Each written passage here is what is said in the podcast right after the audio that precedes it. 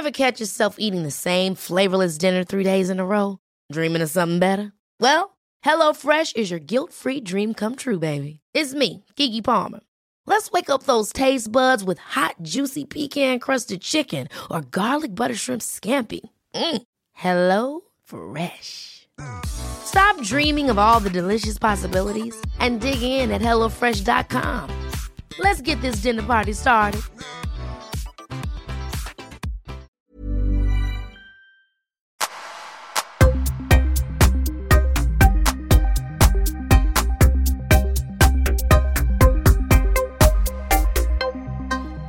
Tio på Corny, välkommen till Öppet sinne. Tack så jättemycket. Det intressanta med dig tycker jag är att desto mer jag kollar upp dig så känns det som att du och jag är otroligt lika. Och nu när vi har suttit och fikat här innan inspelning så börjar ännu fler likheter komma fram. Ja. Vi är båda sociala samtidigt som vi trivs typ lite för bra med oss själva. ja. Utifrån eh, att bara vara bekväma i vår ensamhet. Men då kommer jag börja lite så omvänt här istället, för jag tänker att de flesta som redan känner till dig vet ändå lite vem du är. De som inte vet, de kommer få upptäcka det på resans gång. Mm. Men vad gör du när du är själv? ja. ja men eh, om jag tar eh, mina här, favoritsaker att göra när jag är själv. Ja. Då, då ehm, på sommaren nu så, jag, jag bor ju i Solna men jag har varit hemma mycket hos mamma på sommaren för att hon bor ute på Värmdö och det är nära skogen. Eh, så att jag eh, har en eh, promenad, ett promenadstråk som jag liksom följer. Då följer jag upp en bäck hela vägen, du vet, så, här, så kommer jag tillbaka. Ehm, så det, det tycker jag jättemycket om. Sen ritar jag också mycket. Ehm, typ så här, spelar gitarr, sjunger. Men sen så spenderar jag också jättemycket tid på YouTube. Jaha, vad är det då för något? Ja, då, det, det, det är allt möjligt. Jag, senaste tiden har jag snöat in på en kille som eh, han restaurerar gamla saker. så du vet, han, eh, han hittar en gammal kniv från liksom eh, 1910 och så, och så gör han upp den eh, fin. Alltså jag, det- får, jag det- får en känsla av att den dök upp på mina rekommendationer, för att på, på thumbnailen så är det typ en gammal kniv som är helt rostig. Ja, Och så är det typ 'You'll be amazed' så här. exakt. Ja, han är svensk, han heter Awesome Restorations. Okej. Bor någonstans uppe i Norrland tror jag. Ja. Eh, otroligt, jag har kollat på alla hans videos senaste dagarna. Det är galet det där med vad man egentligen upptäcker på YouTube. För att jag har snöat inne på så här, när de slipar kos eh, hovar. Ja. Fixa till dem. Ja, Och jag vet inte varför, jag bara, vad fan är det här rekommendation? Jag bara, jag måste kolla. Så bara, hmm, Mm. shit. Och så börjar man upptäcka något mer. Nu helt plötsligt har jag blivit en så här hovspecialist. Så det känns som att jag när som helst kommer kunna sticka till vilken bondgård som helst med slipen och kniven och bara, äh, måste fixa de här, white line defect, vector, digital dermatitis. Ja, snyggt! Bra, bra, bra. Jag har faktiskt också sett mi- mina, det? mina hov-videos. Ja, Det är någon gång när det var infekterat och så började det blöda lite. Jag tänkte Exakt. oj, det måste göra jätteont. Men tydligen inte. nej, nej, Nej. precis. Han förklarade, det gör inte ont, släppa på trycket bara. Ja, exakt. Sen får de lite salicylic acid där. Ja, men det är härligt. Man lär ju sig grejer. Ja, Ja. men det är så jävla otroligt egentligen med YouTube, för det är någonting som jag har tänkt på. Nu är du snäppet yngre än mig, Mm. Ehm, men jag vet att när jag var ung, liksom, det fanns kanal 1, det fanns TV2, Ja. det var det. Men sen kom ju kabel-TV, och då blev alla besatta av Discovery. För att där kände vi så här, vi lär oss någonting. Men nu har det verkligen blivit med YouTube så hittar vi ju en uppskjut av grejer. Mer än vad vi gjorde med Discovery. För nu söker man och så får man rekommendationer och så hamnar man på, på en jävla massa grejer. Mm. Men då känns det också som att du verkligen är en person som är nyfiken på allt. Ja, alltså faktiskt, det är... Eh, sk- skulle jag liksom dra upp mina favoriter, då är det typ Stuff Made Here, eh, Smarter Every Day, eh, Veritacitum, eller Veritasium, Mm. någonting sånt där. Det är bara science eh, youtubers som ehm, pratar om eh, allt egentligen. Ehm, men, men oftast en lite så här vetenskaplig touch. Ja. Ehm, men sen är de också duktiga kreatörer, så de gör ju det intressant. Det det är inte som att de bara sitter och, och, och berättar om eh, någonting i ett mörkt rum, utan det, Nej. det, det händer ju grejer och det är bra producerat.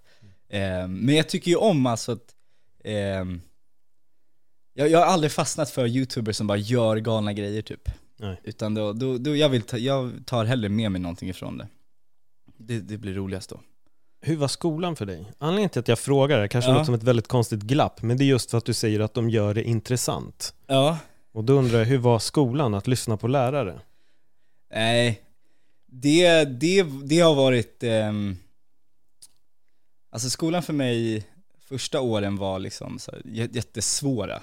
Jag var ju verkligen clown och eh,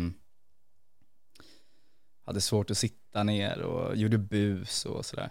Ehm, men sen så när jag, tror jag, i gymnasiet så skärpte jag till mig lite. Det var ju fortfarande jobbigt. Men jag, jag tror att jag har fungerat som så att jag, jag kanske inte lyssnar så mycket på lektionerna. Många lärare lät, lät mig gå ut och promenera och sådär. Ehm, och sen så innan, innan inlämningen så var klar eller någonting, då sitter jag fyra timmar innan och så gör jag det. Ehm, men jag kanske inte lyssnade på hela genomgången liksom. Ehm, så att eh, jag, jag, hade tur att gå i en skola som, eh, för jag har ju ADHD till exempel, eller det fick jag så diagnostiserat i alla fall. Och det enda skillnaden var ju att då, det är som att lärarna gav mig tillstånd då att kunna gå runt och promenera. Det blev som att, jaha, nej men Theo är så, och nu har han den här diagnosen, och då är det okej för han att göra det. När det innan var att Okej. Theo skiter i, han, han bryr sig inte. Eh, nu förstod de att okej, det- han kanske behöver det. Ehm, och när jag väl fick göra det, ehm, eh, de gav mig lite rum eh, att, att göra det på mitt sätt, att jag kanske står upp till exempel. Mm. Då börjar det gå mycket, mycket bättre. Ehm, men skolan var helt, eh, helt okej. Jag fick ändå schyssta betyg, men ehm, jag gjorde mycket hemma. Fan vilken tur. För mig var det inte så, jag gick ut med skitbetyg istället och hoppade av gymnasiet. Ja, Hela den, jag tror den att biten. ehm, min lillebror är likadan. ja. Jag tror att skolan också eh, utvecklas och lär sig. Ja. Att eh, alla kan inte göra det på samma sätt. Nej men verkligen. Det är jävligt viktigt att förstå.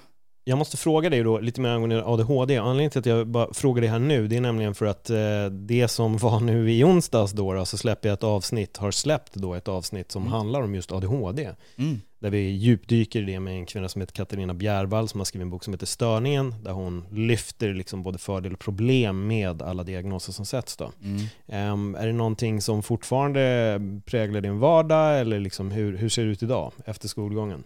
Ehm, nej, alltså när, när jag fick diagnosen så, så kan man, jag använde den väldigt mycket just i skolan.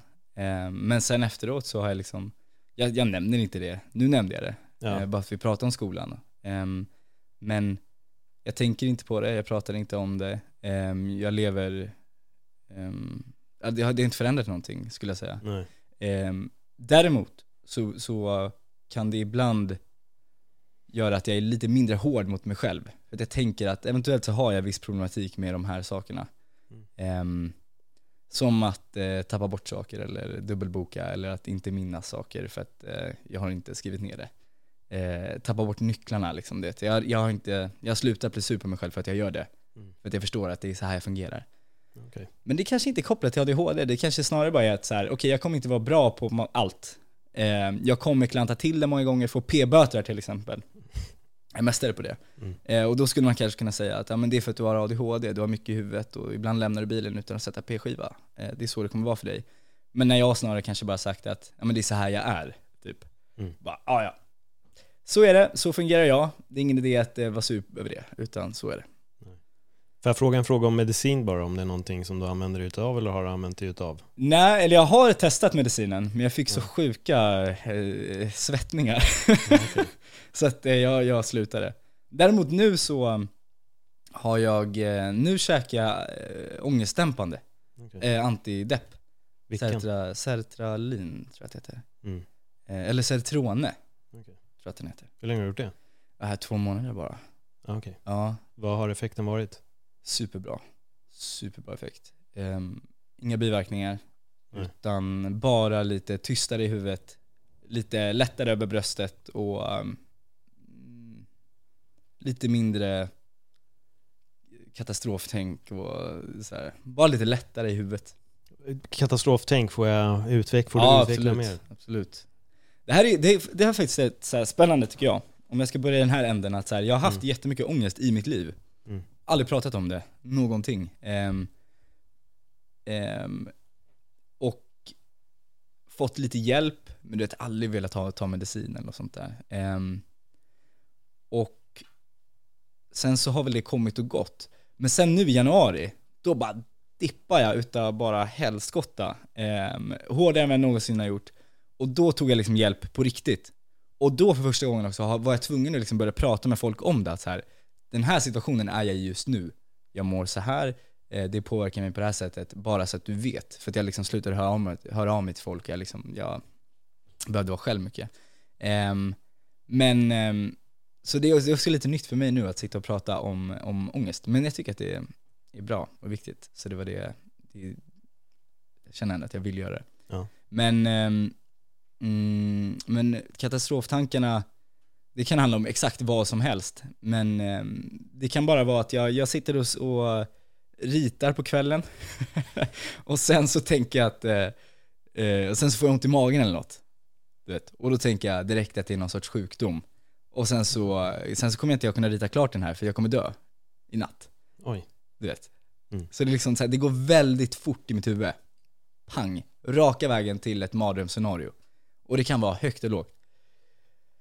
Vad gör du när den här tanken kommer? Hur får du den att vända? För att du har ju uppenbarligen inte fått, eller du dog inte av den här magont du fick. Så jag menar, hur, hur vänder du på det? Och om vi börjar där, hur vänder du på det? Alternativt, hur känns det dagen efter? Grejen är att det, det, det går över rätt fort.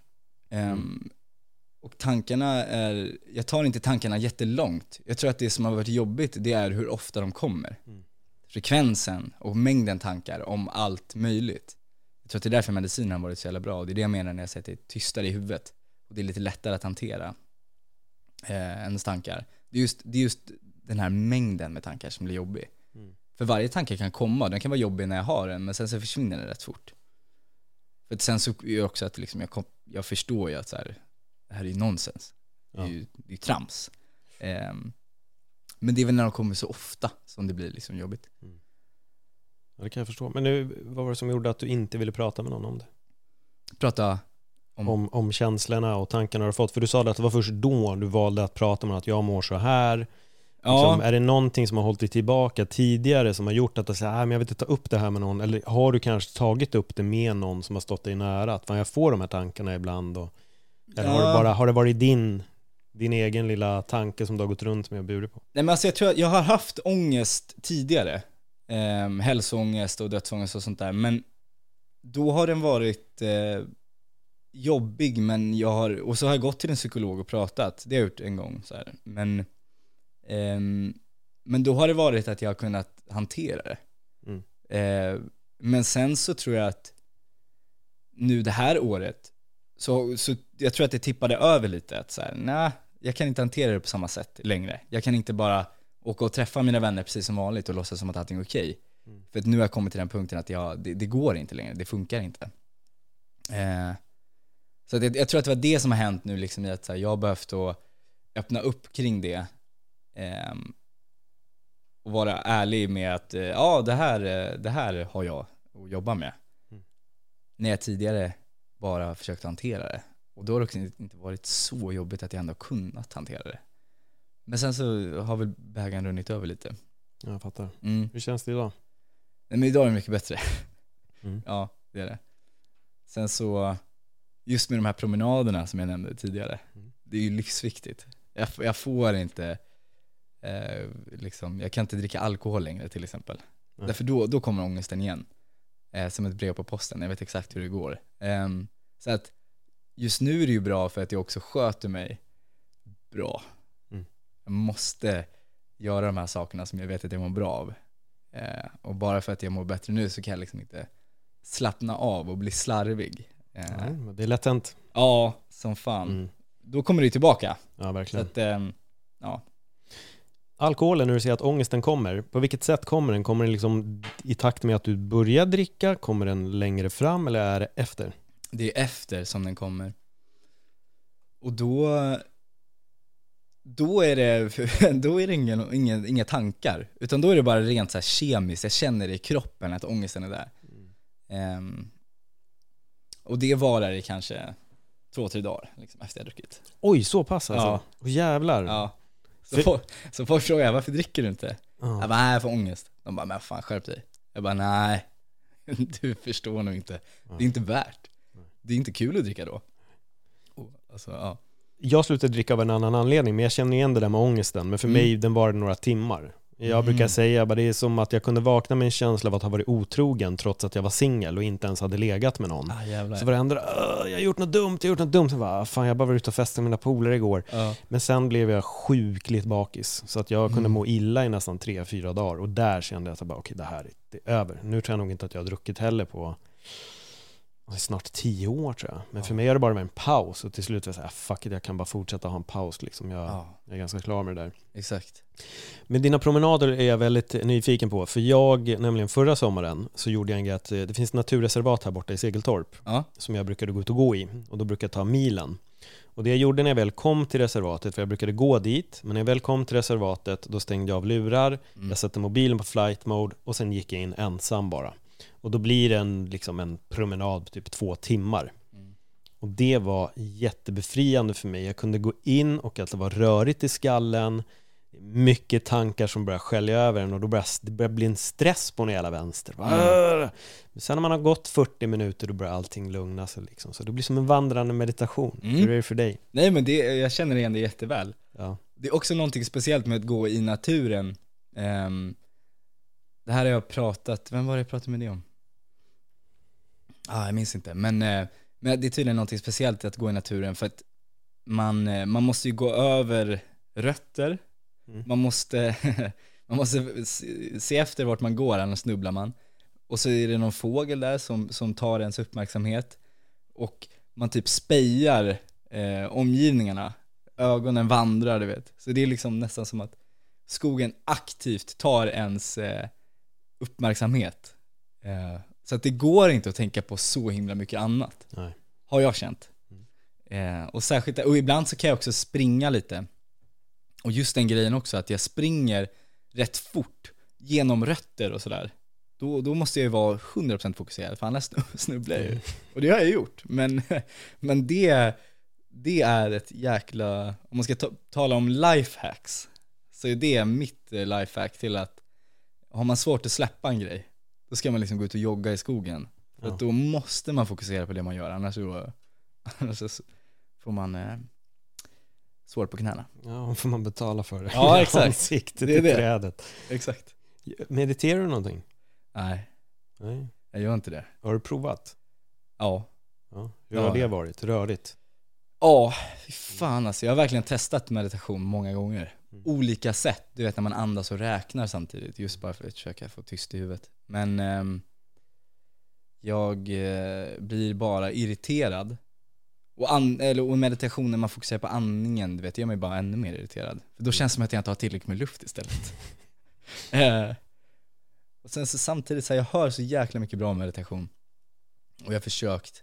Och så, har jag hör, och så hör jag samtidigt att det tar tid. Mm. Och då blir jag bara irriterad. Eh, men, men mediterar du? Det känns som att du gör det. Ja, Ja. jag var mycket bättre på det förut måste jag säga, men det Mm. var en period då jag mediterade bokstavligen, alltså en timme om dagen. Det är sjukt. Satte mig ner och stirrade bara, liksom stirrande meditation gillar jag väldigt, väldigt mycket, för det Mm. blir det, det jag gillar just med stirrande meditation är att eftersom att du stirrar på någonting så börjar till slut sinnena att liksom stänga av. Mm. Så intrycken stängs ner, så det blir den här, du vet när du bara zonar ut helt plötsligt och det blir lite blurrig syn. Mm. Det blir så totalt. Liksom allting börjar skärmas av, så till slut ser du ingenting. Det blir bara en, en, en gröt liksom, av allting framför en.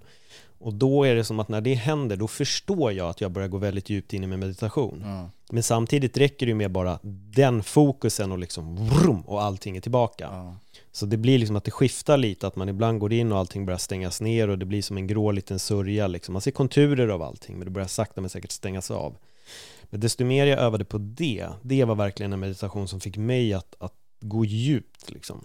Sen tror jag felet många gör med meditation är att de tror att här, det ska bli tyst. Mm. Absolut, det ska bli tyst. Men det är också kanske lite som att förvänta sig att jag har försökt att springa 100 meter men du vet, jag klarar ju inte det som Usain Bolt, så någonting gör jag fel. Ja, ett, du är inte Usain Bolt, du har inte sprungit hela livet. Så det är det här, det, det tar tid liksom. Och jag tror att det är väl den här ultimata meditationen när någon sätter sig och lyckas få tystnad i en timme. Det är, jag tror att det händer en gång i livet liksom. ja, exakt. Eh, Så för mig handlar det nog mer bara om att det är rörigt, det märker jag när jag inte har mediterat på länge, det blir rörigt. Mm. Det är mycket liksom som händer i skallen. Men desto mer jag mediterar då är det så en tanke och sen går den över till nästa liksom. Men det är så jag gillar att Mm. ha det, att det, det tankarna får liksom gå. Någon gång har jag upplevt en stund av tystnad. Mm. Det har jag fått, men det har aldrig varit långvarigt. Det är liksom en liten stund, sen kommer en tanke, sen kommer nästa, sen blir det något annat. Men när Liksom. du sitter där och stirrar, Mm. ehm, kan, kan du uppleva då att, att din hjärna slutar re- registrera vad du tittar på? E- Exakt, det är exakt det som händer. Det är exakt, och det är därför det blir liksom lik- en grötig Mm. syn liksom. Men så fort jag då slår på fokusen, då kommer ju allt tillbaka. För det kan jag tycka är jobbigt med meditation, just bara för att jag, jag blundar ju, men jag sitter ju fortfarande Mm. och tittar in i mina ögonlock. Mm.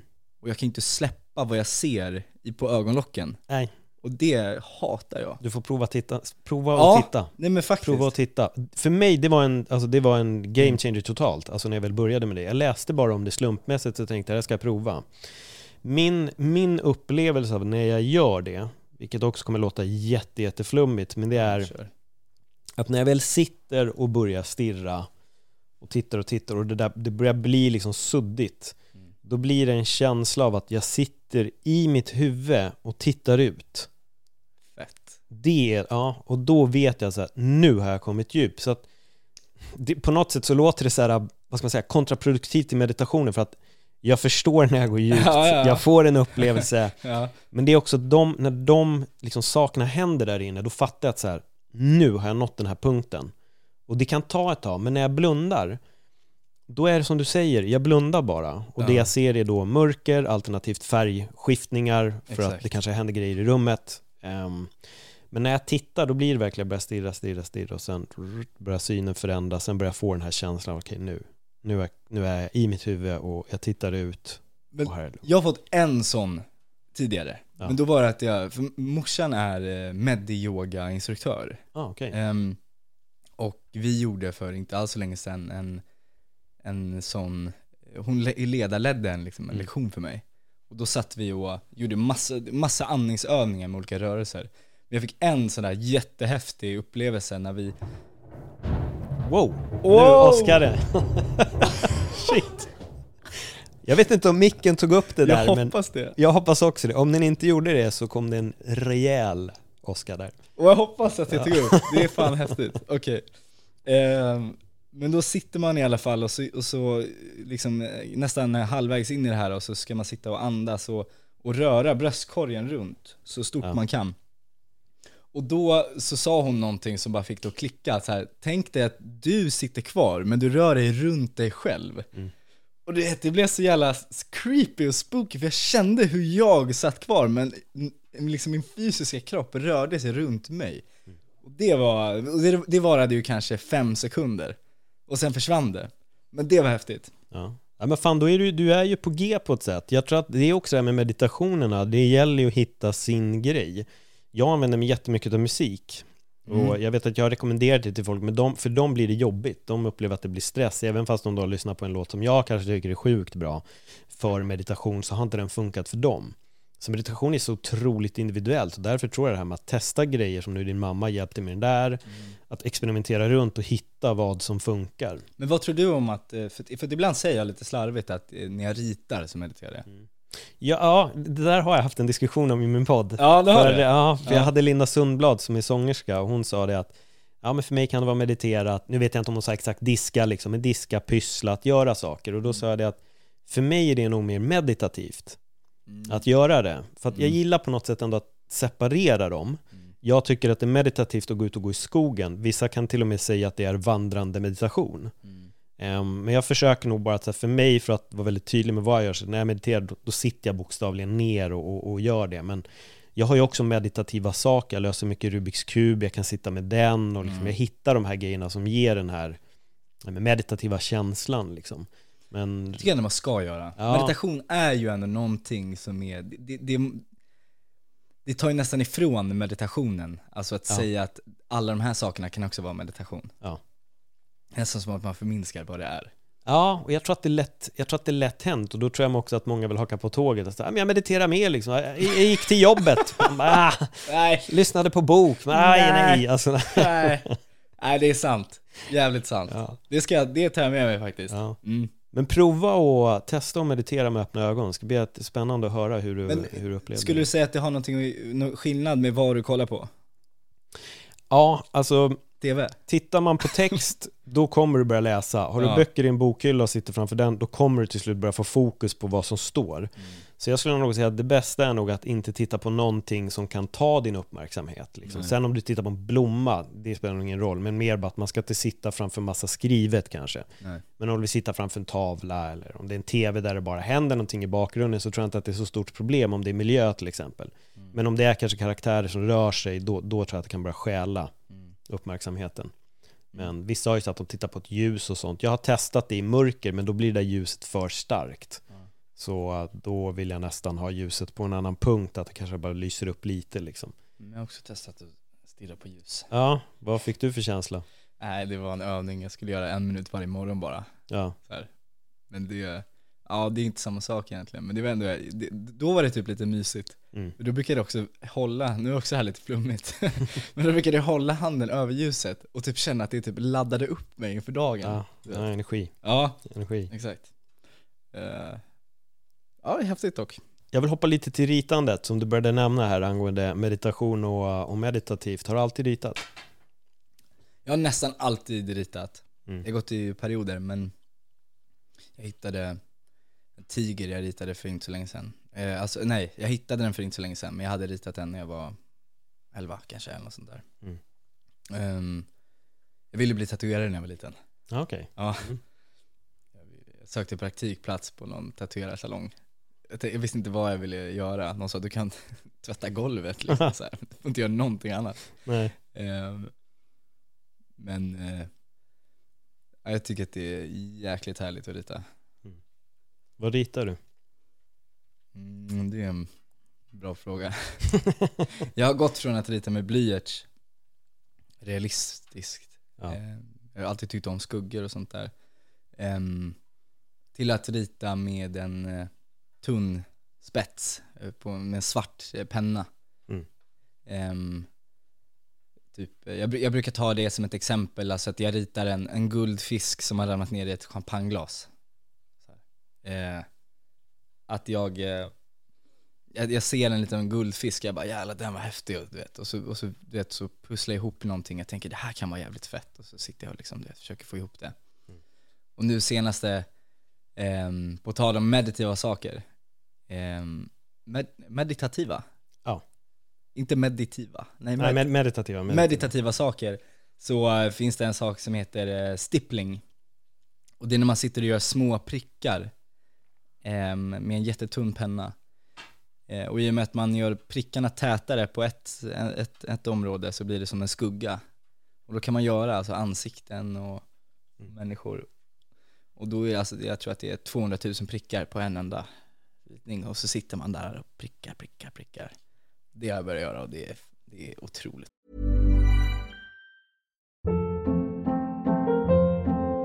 Hold up. What was that? Boring. No flavor. That was as bad as those leftovers you ate all week. Kiki Palmer here, and it's time to say hello to something fresh and guilt-free. Hello Fresh. Jazz up dinner with pecan-crusted chicken or garlic butter shrimp scampi. Now that's music to my mouth. Hello Fresh. Let's get this dinner party started. Discover all the delicious possibilities at hellofresh.com. One size fits all seems like a good idea for clothes until you try them on. Same goes for healthcare. That's why United Healthcare offers flexible, budget friendly coverage for medical, vision, dental, and more. Learn more at uh1.com.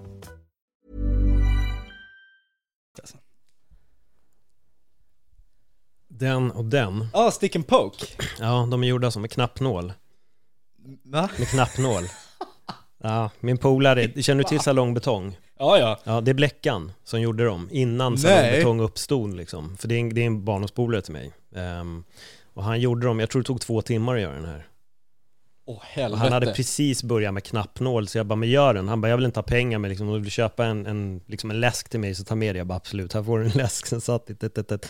Så den är, den är helt bara gjort med, med knappnål. Punkt, Men det punkt, måste varit punkt, länge sedan också. Jättelänge sedan. Och den har hållit sig så bra. Det är det som är helt otroligt. Det är det som är helt otroligt. Vad Den här bör nog fan. vara typ 14-15 år gammal alltså. För jag hade inte ens gjort min sleeve. Jag tror Nej. jag gjorde den här när jag kanske var 27, 28. Nej, den är, den är gammal. Den är jätte, jättegammal. Det är det sjukaste jag har, Ja, med knappnål. ja.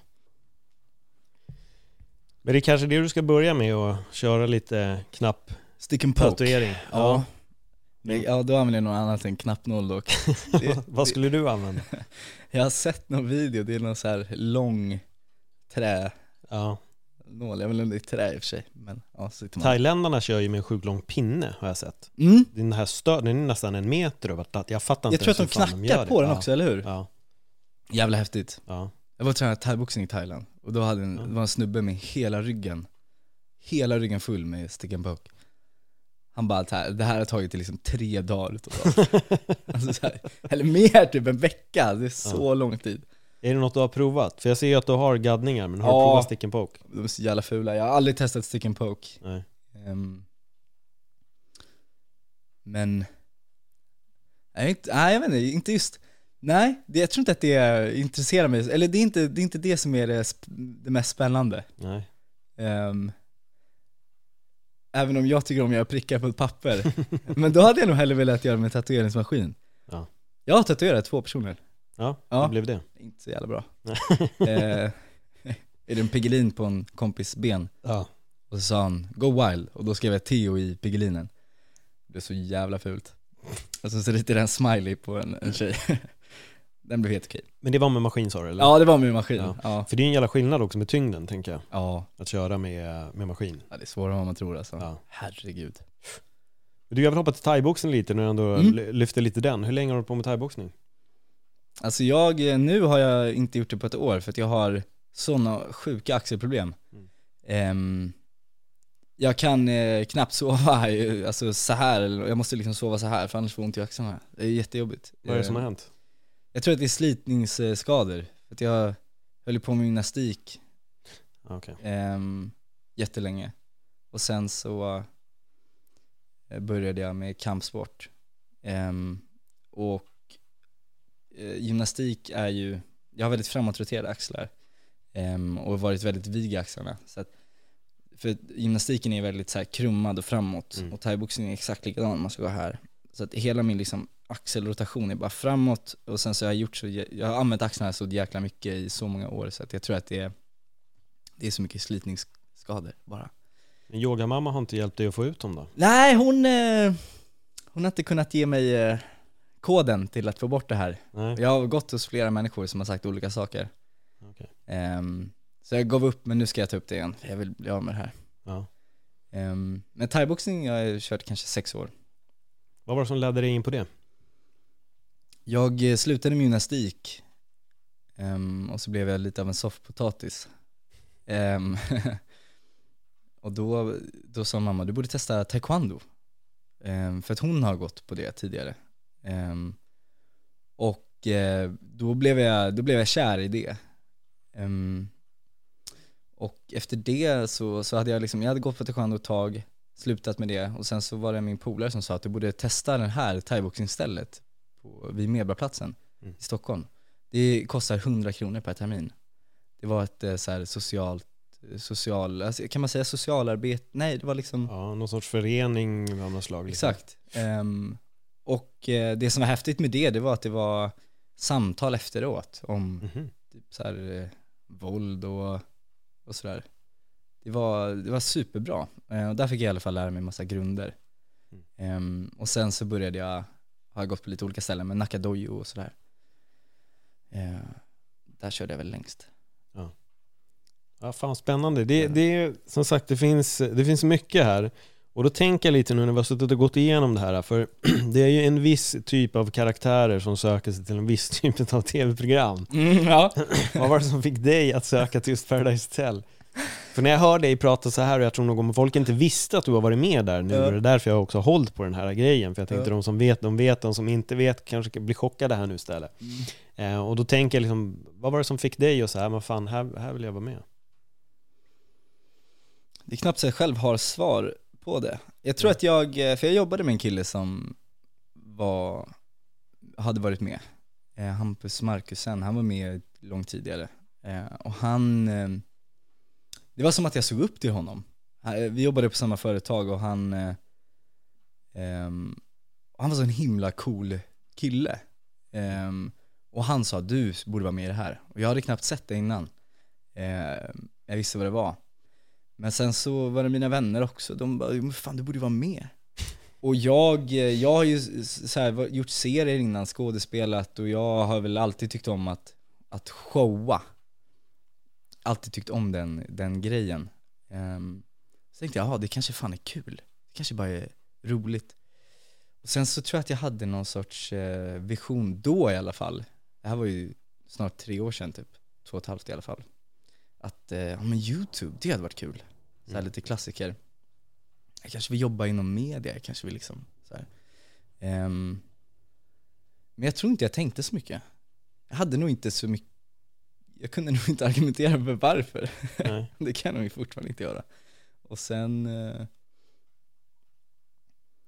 men jag har testat jäkla mycket grejer och jag tror att ehm, jag tror att jag kände att ehm, nu är jag, jag är så jävla ung och får massa chanser att göra massa galna grejer. Då borde jag göra det, tänkte jag. Mm. Ehm. Mm. Hade du någon mer tanke runt anledningen att hoppa in? Och anledningen till att jag då frågar det lite, vi har haft med Smile här i podden Mm. x antal gånger, han har ju klickat väldigt, väldigt bra sen han har varit med och jag är med gästan hans podd också då, men han hade en plan och det var ganska tydligt att en, en del, som du säger, du vill göra YouTube hit och dit och en del är med och har kanske ingen direkt plan och tror bara att nu får jag allting. Men fanns det någon baktanke till det att fan det här kan öppna upp dörrar eller hur, hur har du sett det? Nej, jag hade, jag hade nog ingen plan. Nej. faktiskt.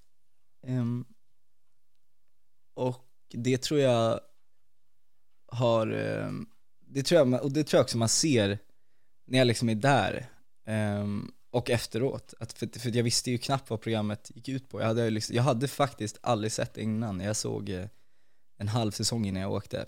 Mm.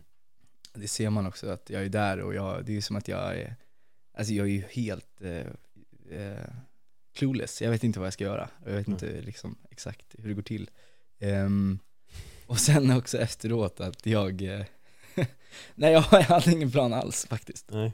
Eh, Hur var upplevelsen då? Jag har inte sett din säsong så du Nej. får gärna dela med dig. Hur var din upplevelse av att vara med? det var kul. Det var jätteroligt.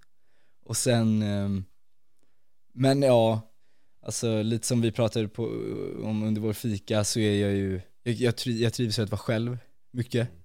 Så att ehm, det var också, jag menar att, att, att säga att det var en traumatiserande upplevelse är ju ett starkt ord, men på ett sätt var det nog det, för det är någonting eh, jäkligt speciellt med att vara där. Eh, och det är en stressig miljö. Mm. Och eh, jag, jag tror att det, det påverkar folk mer än vad man eh, eh, pratar om. Det är jäkligt stressigt. Jag tror att det blir som ett litet eh, trauma. Mm. Eh, För att, ehm, ehm, men, eh, men, men sen så går ju tiden och då minns man snarare det roliga. På vilket sätt skulle du säga att det är stressigt? Vad, liksom, för de som inte, jag tillhör ändå tv-världen så jag känner Mm. till det, men liksom fördjupa lite i det här, vad menar du med stress? Man är runt, ehm, eller min upplevelse av det, Mm. det är att man är runt människor som gärna tar upp konflikter.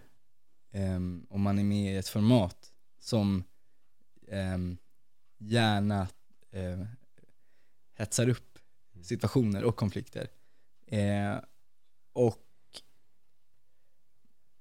jag tror att det leder till att man alltid är på sin vakt. Man kan aldrig slappna av. Och sen hela formatet är ju alltså att man ska, man ska vara kvar där inne. Eh, och åker man ut, ju längre man är där, det det är som att man, eh, man glömmer bort eh, att det finns eh, en, en värld utanför och att man har sitt vanliga liv och sina vanliga vänner. Det blir som att det är en mänsklig instinkt som kickar in, att jag måste bli accepterad av den här, av den här gruppen. Eh, jag kan inte bli utkastad eller bortvald, för då vet jag inte vad som händer längre. Det blir någonting så här instinktivt mänskligt, så här flockbeteende. Eh, som gör att, eh, att det är jäkligt påfrestande att vara där inne.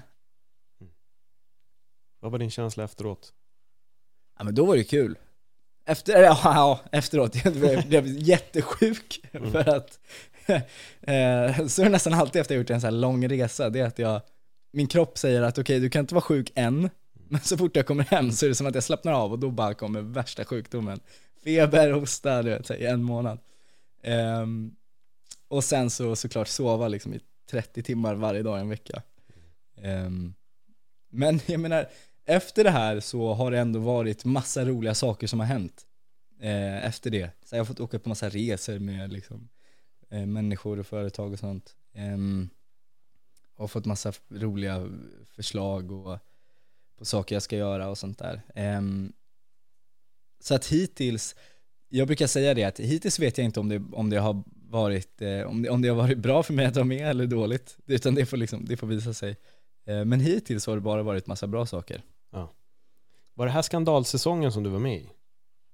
Ja, jag har varit med en tidigare, men sen så den här skandalsäsongen nu, Ja. ehm, Och då var du med två gånger alltså? ja, Ja, jävlar. men den här, jag har så svårt att veta hur jag ska förhålla mig till den här som har varit, Mm. för allting är borttaget. Ja, Det är ju som att den inte existerar. nej.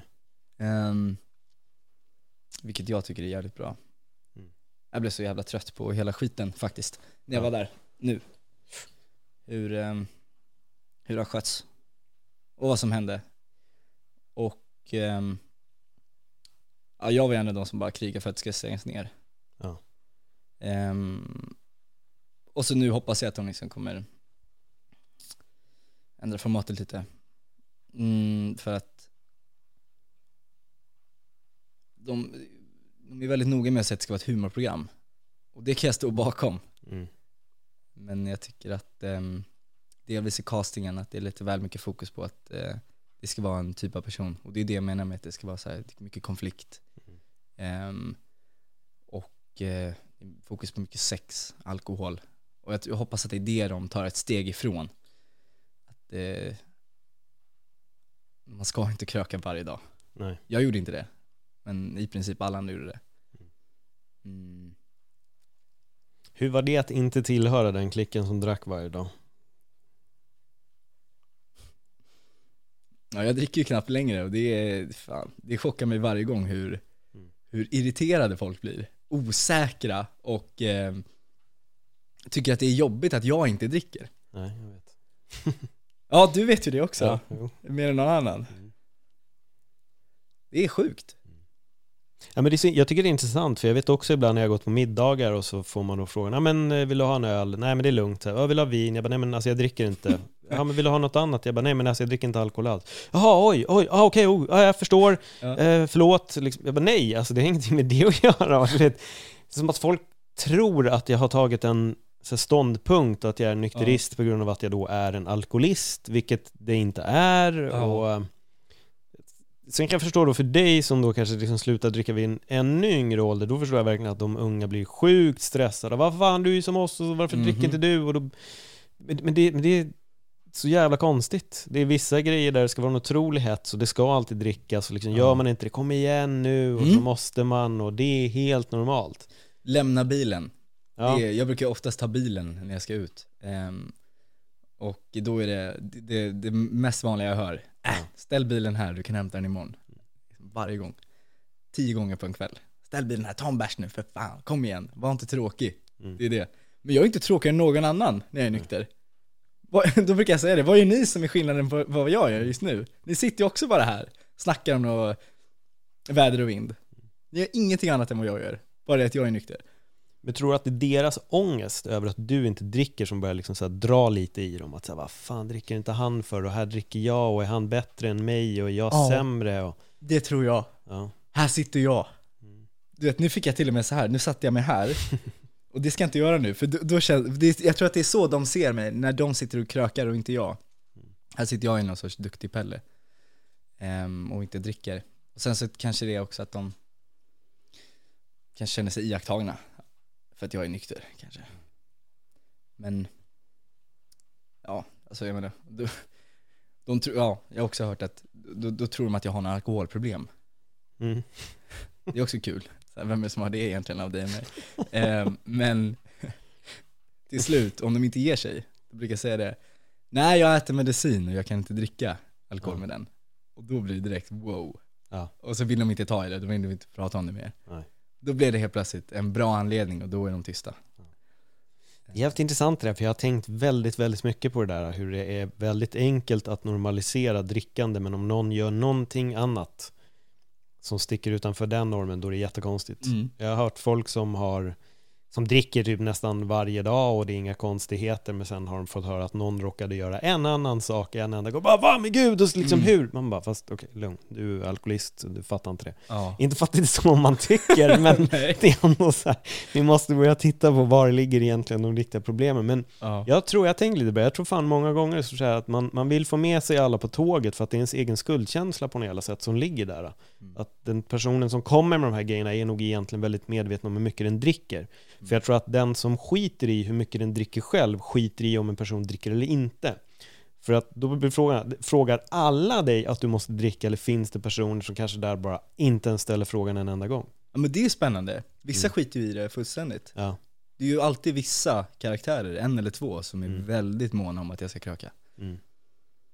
Så det ligger nog verkligen någonting i det du säger. Ja. Att de personerna, ja men ja, precis, det måste finnas någon anledning till att de tycker det är jobbigare än vad de andra tycker. Ja. ja, för det där är något jag har tänkt väldigt, väldigt mycket på. Så lämna gärna en kommentar om du är den personen som tänker och känner att alla måste dricka. Så in och kommentera på min eller Theos Instagram bara, så att vi vet liksom. Gärna. Är det, är det din ångest? Och var ärlig och vill du vara anonym, skicka DM. Du som var ute med mig förra helgen, varför var det så jobbigt att jag var nykter? Du kan gärna skriva till mig, eller ring mig, Ja, precis. förklara. Ja, vad roligt. Men vad, vad händer mer i ditt liv då, bortsett från att du är en tråkig jävel som vägrar att dricka när alla andra är skitroliga och vill ha kul? Usch. Ja. Alltså fan ingenting. Jag har sommarlov nu.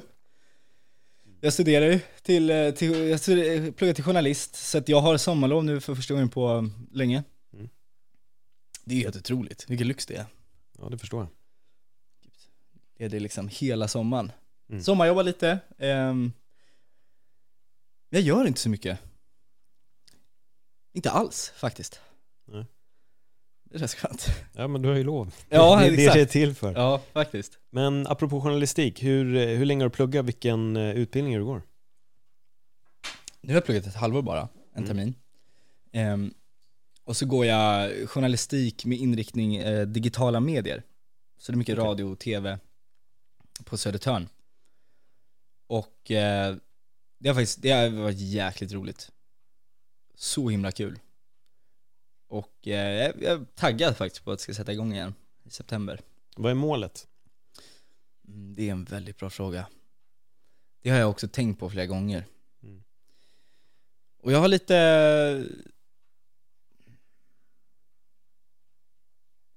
Jag, alltså, jag har nog inget mål, jag vet ungefär vad jag vill göra. Alltså jag vill, jag vill ehm, egentligen, om jag ska vara ärlig mot dig och mot mig själv, så tror jag att jag vill producera saker. Jag vill jobba med tv och radio och och sånt. Jag vill liksom, jag vill jobba med programkoncept, ta fram dem, se till att de flyger och, och bara Typ nästan lite det som Filip Fredrik gör, bara det att jag, inte, jag, jag behöver inte vara framför kameran.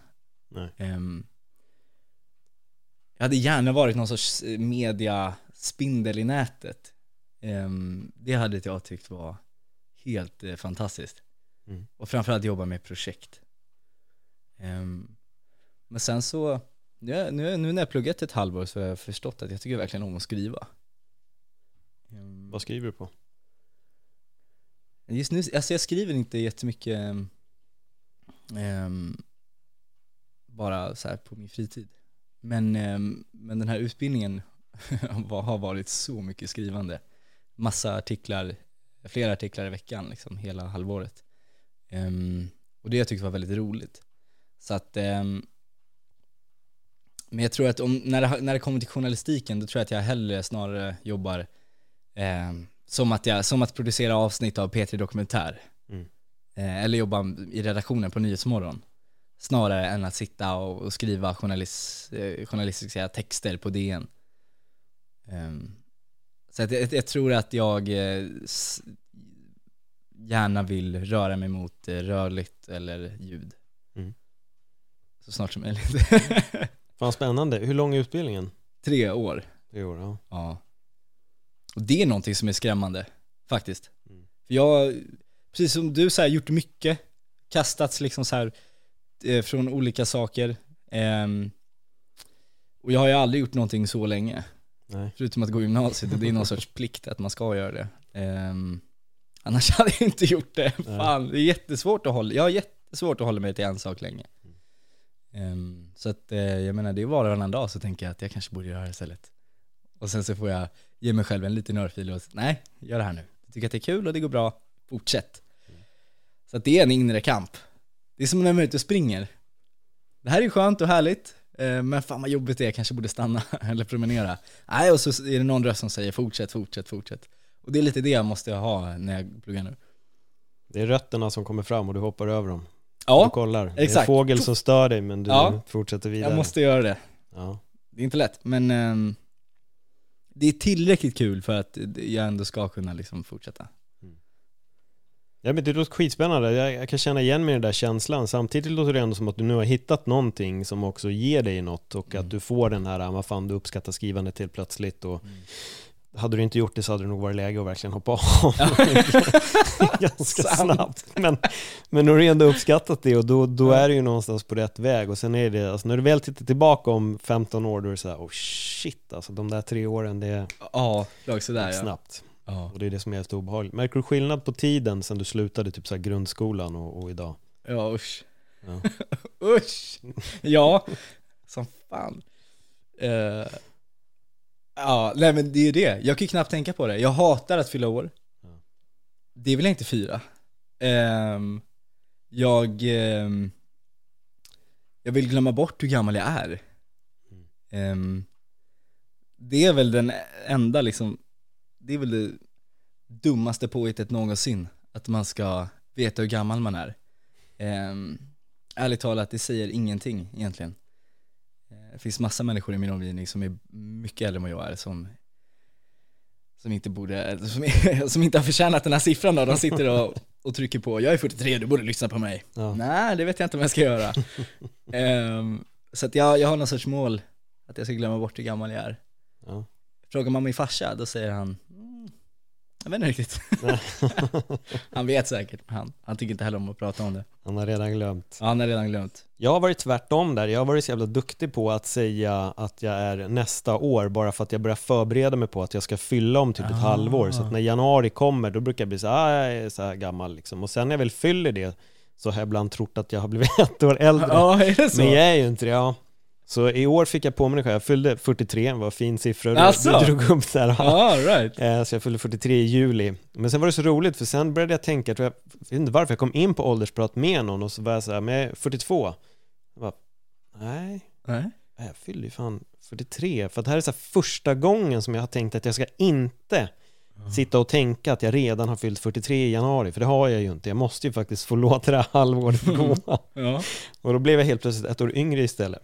För jag blev så osäker. Men det där har hänt mig ganska mycket, att jag har nog alltid tänkt liksom, ja men jag fyller snart det här. Men jag tror att jag har haft ett problem med min ålder, men det kanske också är det för att folk har fan aldrig trott att jag är min ålder. Och, och det har jag fått höra sedan långt tillbaka. När jag var på middag med min farsa och hans flickvän hos hennes mamma då. Då var jag 19 och skulle fylla 20. Ja. Och hon bara, men gud vad du ser ung ut på. Du ser ut som att du är 15. Ja. Jag bara, nej det gör jag inte alls. jo, det är 15. Jag bara, nej. Och till slut säger då min farsa, säger bara så, mamma sluta nu. Ingen som är 19 vill höra att de är Nej. 15. Men han ser ju jätteung ut. Och så bara, vad fan. Ja. Så jag gick runt med så här hoppet om att fan, jag har ändå fyllt 19 nu, nu kommer folk ändå börja tro att jag är lite äldre. Men nej. Men, men idag är jag ju skitglad över att det är så, för jag tror ju Ja. hell, eller ja, det är skönare att folk tror att man är yngre än att man är liksom fem år äldre än vad man är. Jag trodde Så- att du var yngre. Ja, det är så. Ja. Ja, Trodde. Ja jag är chockad va? Ja, lite 43. så. Otroligt fräsch. Ja, precis. Ja.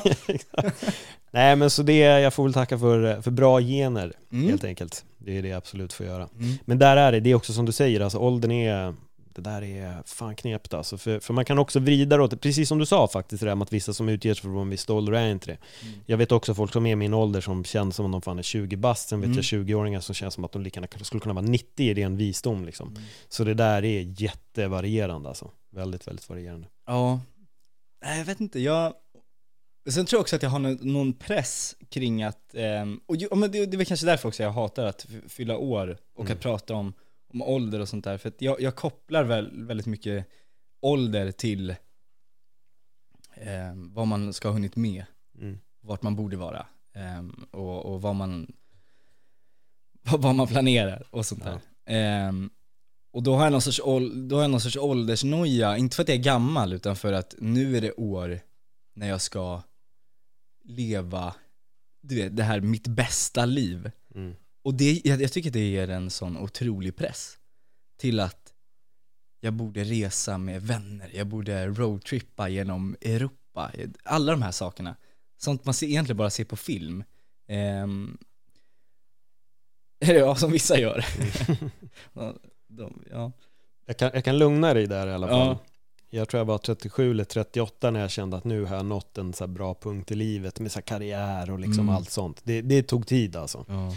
Jag har gjort mycket grejer men allting har också varit på bekostnad av att jag varit tvungen att jobba flera jobb och liksom hela Mm. den biten. Liksom. Men, men då jag verkligen landade i den här punkten där jag var så här shit fan, jag nådde på något sätt i mål. Liksom jag, jag, jag nådde det jag ville. Då var jag först 37 Shit. och det slog mig ganska hårt att jävlar vad, Men kun- vad tid det tog. Kunde du känna att du njöt av resan då? Nej, jag gjorde det sen. Jag har blivit på, det är så många som har sagt till mig Alltså Felet jag gjorde var att jag hade ett sån, en sån tydlig bild av min destination.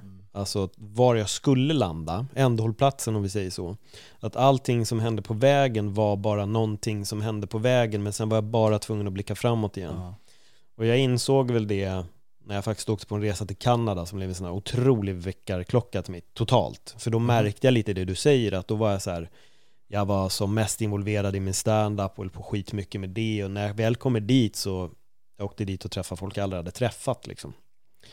Och jag var så här, oj, fan, här får jag helt plötsligt leva. Jag lägger inte fokus på alla jävla måsten som jag har och allting, utan här är jag med folk som faktiskt frågar mig hur jag mår, vill veta mer om mig och jag insåg att, att de jag umgicks med här hemma, det var inte vänner, det var bekanta. Det var så jag började känna, medan här fick jag helt plötsligt folk som faktiskt brydde sig på ett helt annat sätt. Och det är inte för att förminska de vänskaperna eller bekantskaperna jag hade här liksom. Mina vänner har alltid varit mina vänner, men och där, där började jag se att shit, jag springer i blindo liksom. Jag springer och jagar någonting och det egentligen är bara att jag springer bara runt i en jävla labyrint här. För jag, jag vet vad jag vill, men förrän jag har uppnått det här megamålet, liksom, jag vill ju leva Joel Kinnaman-livet. Liksom. Det var egentligen min destination från att jag var liten, så jag vet att det var det jag ville. Mm så, så nej, jag har varit jätte, jätte förblindad. Men nu när jag tittar tillbaka så har jag också lärt mig att verkligen börja uppskatta allt. Så att när jag började jobba på Nent och började kommentera MMA, då var det verkligen att första gången jag satt i Champions League-studion och, och, och fick prata om MMA, så var jag så här, milstolpe, jag gjorde det, Mm. jag kom in här, det här är första gången av fler gånger, Det fan vad maxat. nice, grymt, bra jobbat Paul, fan alltså du är grym. Mm. Men det gjorde jag aldrig förut. Aldrig. Utan jag lärde mig att verkligen berömma mig själv för de här minigrejerna. Att fira dem som om du fan har nått den där jävla slutdestinationen. Och det gjorde att allting blev så mycket bättre. För att de, de här mik- mikromålen vart så jävla fantastiska för att jag firade dem. Men jag hyrde en gång, en lång historia kort, jag hyrde en teater och satte upp min egen stand-up show. Eh, Boulevardteatern finns tyvärr inte längre. Jag sålde ut den. Folk bara 'Fan vad grymt, du gjorde det liksom' Mm. Och jag bara 'Ja, men eh, nu är det gjort och liksom vad fan ska jag köra nu någonstans? Nästa. Nu måste jag ju bara på nästa grej' Ja. Men nu när jag tittar tillbaka på det så är det så här Fuck alltså, shit, alltså fan jag gjorde det Ja. Jag gick in med den här tanken om att jag ville göra en grej och jag, jag nådde faktiskt dit Och det, det är så jävla lätt, precis som du säger att du säger fan åldern och här borde jag uppnått det här och det här Mm. det är en livsfarlig tanke. Jag tror att så här, försök släpp den bara och försök istället bara att så här, alltså vet du vad, alltså jag njuter bara av den här resan alltså. Det kommer bli så jävla skönt och jag får fan hamna där jag hamnar.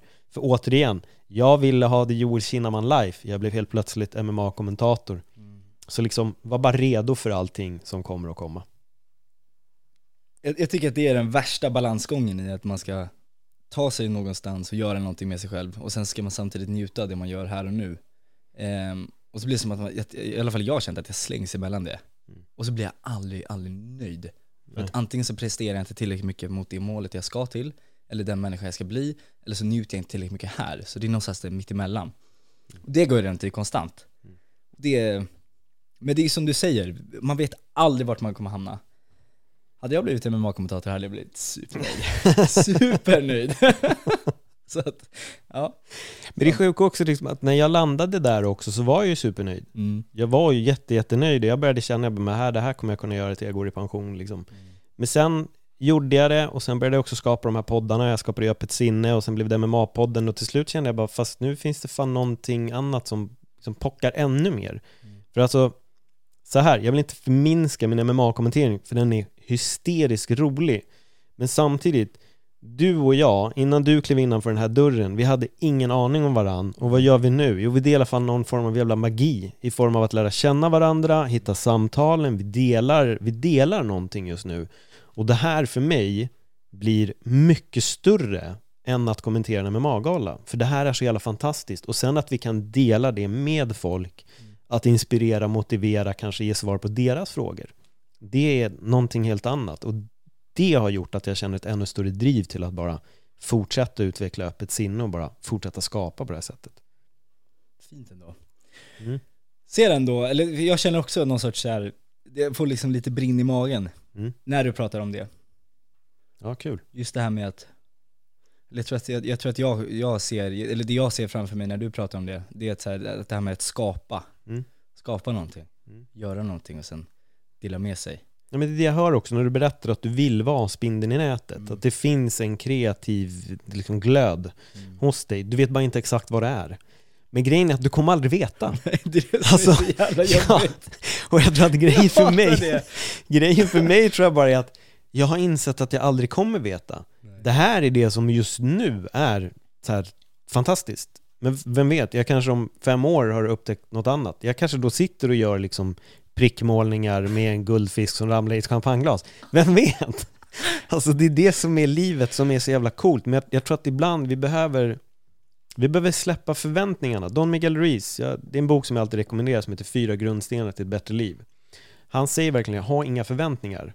Och det är där jag tror att vi gör det största misstaget, vilket egentligen nu när jag säger det inser jag att det är det du lite gör. Du har de här förväntningarna och du vill skapa förväntningarna. Men jag tror också att förväntningarna var det som skickade in mig i labyrinten när jag var i den här processen av att jag vill det här, jag vill det här och så har jag 40 projekt. För det insåg jag också i Kanada, jag bara, vad håller jag på med? Jag gjorde tre poddar, jag jobbade heltid som PT och jag ville fortsätta skapa och jag skulle samtidigt skriva stand-up och jag skulle även jobba med MMA. Men allting blev lidande. Nu har jag ställt mig frågan också, fan vad hade hänt om jag inte hade gjort alla de där grejerna och bara satsat på stand-up? Eller om jag bara hade satsat på en podd eller ja, lite så. Man kanske måste, eller precis som att jag har gjort med eh, att jag tappar bort saker och får p-böter, att jag bara fullt accepterar det. Ja. Att man försöker sträva mot att jag kommer inte eh, exakt veta vad det är. Jag har någon sorts brinn, men det får vara där. Mm. Det får ligga där, men jag kommer inte, jag kommer inte typ nästan acceptera så här, jag kommer aldrig riktigt komma fram. Och så här, bara låta det vara. Jag, jag har sagt flera gånger att om jag dör och det är en sak som jag inte har hunnit göra, då har jag levt ett jävligt bra liv. Istället för att känna att fan jag, upp, jag har gjort allt, nu är jag Ja, nöjd. precis. När fan dör jag egentligen? Ja men usch. Ja. Nej men det är sant. Det är ändå fint. Så jag tror ändå att den här liksom grejen som du sitter med, jag tror att det är, det är ju egentligen bara ett tecken på så jävla livsglädje på ett sätt, för att du vill hitta. Och jag tror att vi som söker, vi, vi kommer aldrig riktigt bli nöjda, men vi kommer ha jävligt kul på vägen liksom. Jag tror bara vi måste, precis som du sa, jag måste bara acceptera att jag gör de här grejerna och glömmer mina nycklar och även där. Vi behöver bara acceptera att det är vi, att vi kommer vara nöjda i stunder liksom. Och ibland kanske en ännu längre stund. Men sant. Men precis, ja men och nu när du säger det så kanske det är ännu, ännu mer att acceptera att man inte kommer komma fram. Mm. Jag tror att det är det, så här, när, när, ska, när, när kommer jag känna mig nöjd? Mm. Kanske man, man som du säger, man kanske kommer göra det en stund. Ibland en längre stund. Men det är väl ändå en jättehärlig tanke att så här, att, att när jag dör, fan det var en sak till jag ville göra. Det är ändå härligt, för jag, nu när du säger det, du, jag, vet, jag vet att det kommer bli så för mig. Ja. För det är alltid så det har varit. Mm.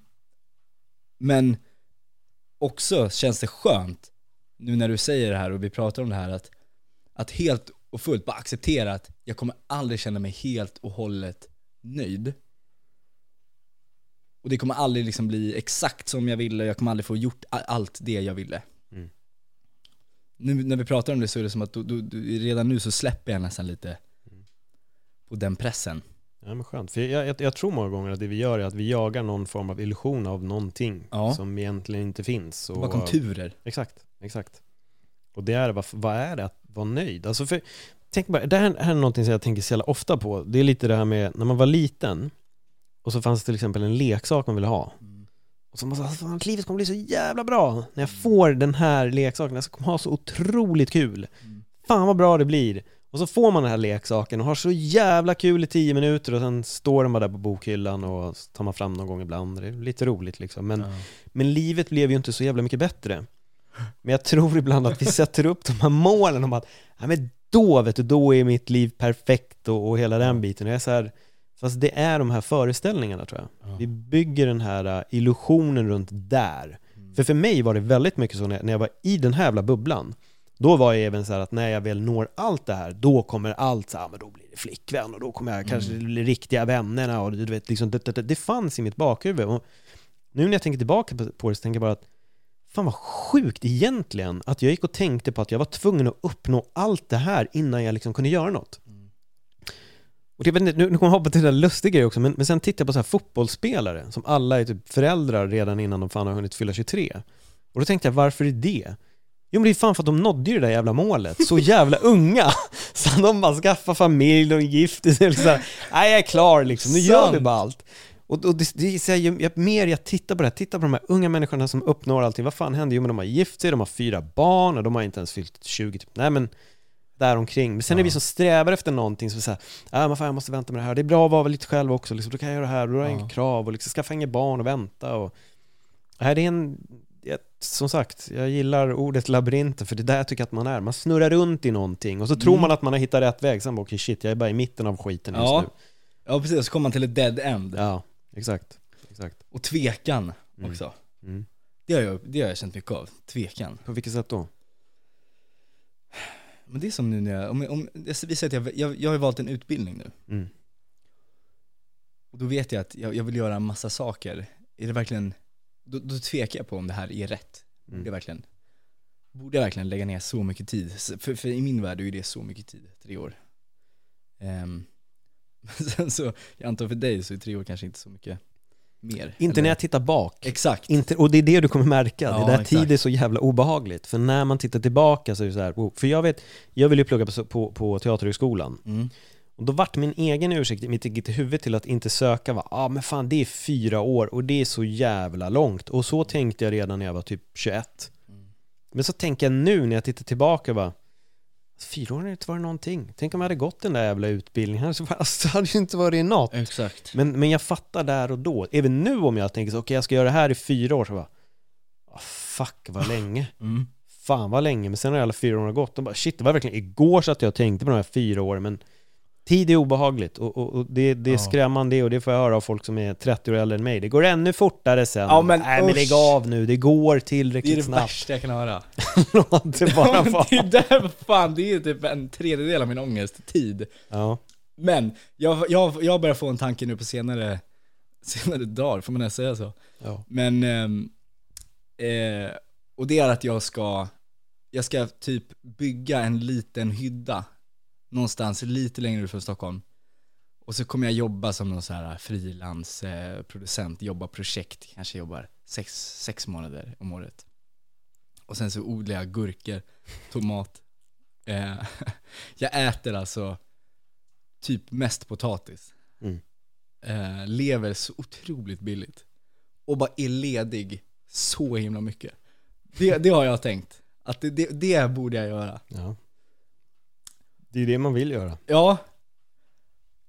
Men, eller, eller, eller är det inte någonting som lockar med det? Att sen- Jo, nej, men jag, jag, jag förstår. Det är väl därför jag också gör lite det jag gör. Jag är så här, man vill ju få allting att rulla så att man kan egentligen jobba så lite som möjligt, men ändå alltid ha kul. Alltså Ja. att, att jobbet blir inte jobb. Liksom. Så kände jag med kommenteringen, det var inte jobb. Jag känner inte nu som bara, äh, jag sitter och knegar, liksom. här är det en podd. Nej. Det är ju väldigt behagligt liksom. och, och, och jag tror bara att kan man hitta det som gör att man alltid är, den gamla klyschan, glad när man går till jobbet liksom, då har man ju verkligen uppnått så här perfektion på den hela vänster. Ja. Ja men det är faktiskt sant. Precis, om det är något mål man ska ha så borde det egentligen vara det att jag ska jobba med någonting som känns, Ja. som känns lätt och skoj, Ja. kul. Det känns som att mycket frågor har kommit upp, men det känns som att lite svar också börjar komma Ja, nu när vi har kommit lite djupare i, in i samtalet. Mm. Ja, ja, ja, ja, det här trasslar jag in mig i huvudet. Det, det flyger tankar från höger och vänster. När du ser mig sitta så här, då är det 200 tankar på samma gång. Men det tycker jag låter som att då kommer vi behöva sätta oss i kanske om ett år igen och Ja, gå igenom och se vad som har hänt. Det hade varit Så får det här bli del ett. väldigt spännande faktiskt. Ja, så jag tycker att vi bokar redan nu att vi kör en del Mm. två i slutet på nästa sommar. Det är kul. Ja, Mm. så kör vi därifrån. Mm. Grymt. Nice. Nej men fan, stort tack. Alltså det har varit otroligt kul att, att Tack snacka. själv. Och det är det här jag älskar också när man inte, som jag sa, jag bara har lite koll på det men jag ser fram emot att veta mer. Mm. Och sen hamnade vi där vi handlade. Och till er som undrade med Paul, var alla frågorna? De finns inte. Det är liksom inte så jag jobbar med den här podden. Och jag har nog aldrig gjort det. Jag tror att jag märkte nog egentligen ganska tidigt när jag höll på med MMA någon gång, att jag hade skrivit upp massa frågor när jag skulle intervjua en person. Mm. Och sen märkte jag det att fan, jag var så fokuserad på bara nästa fråga.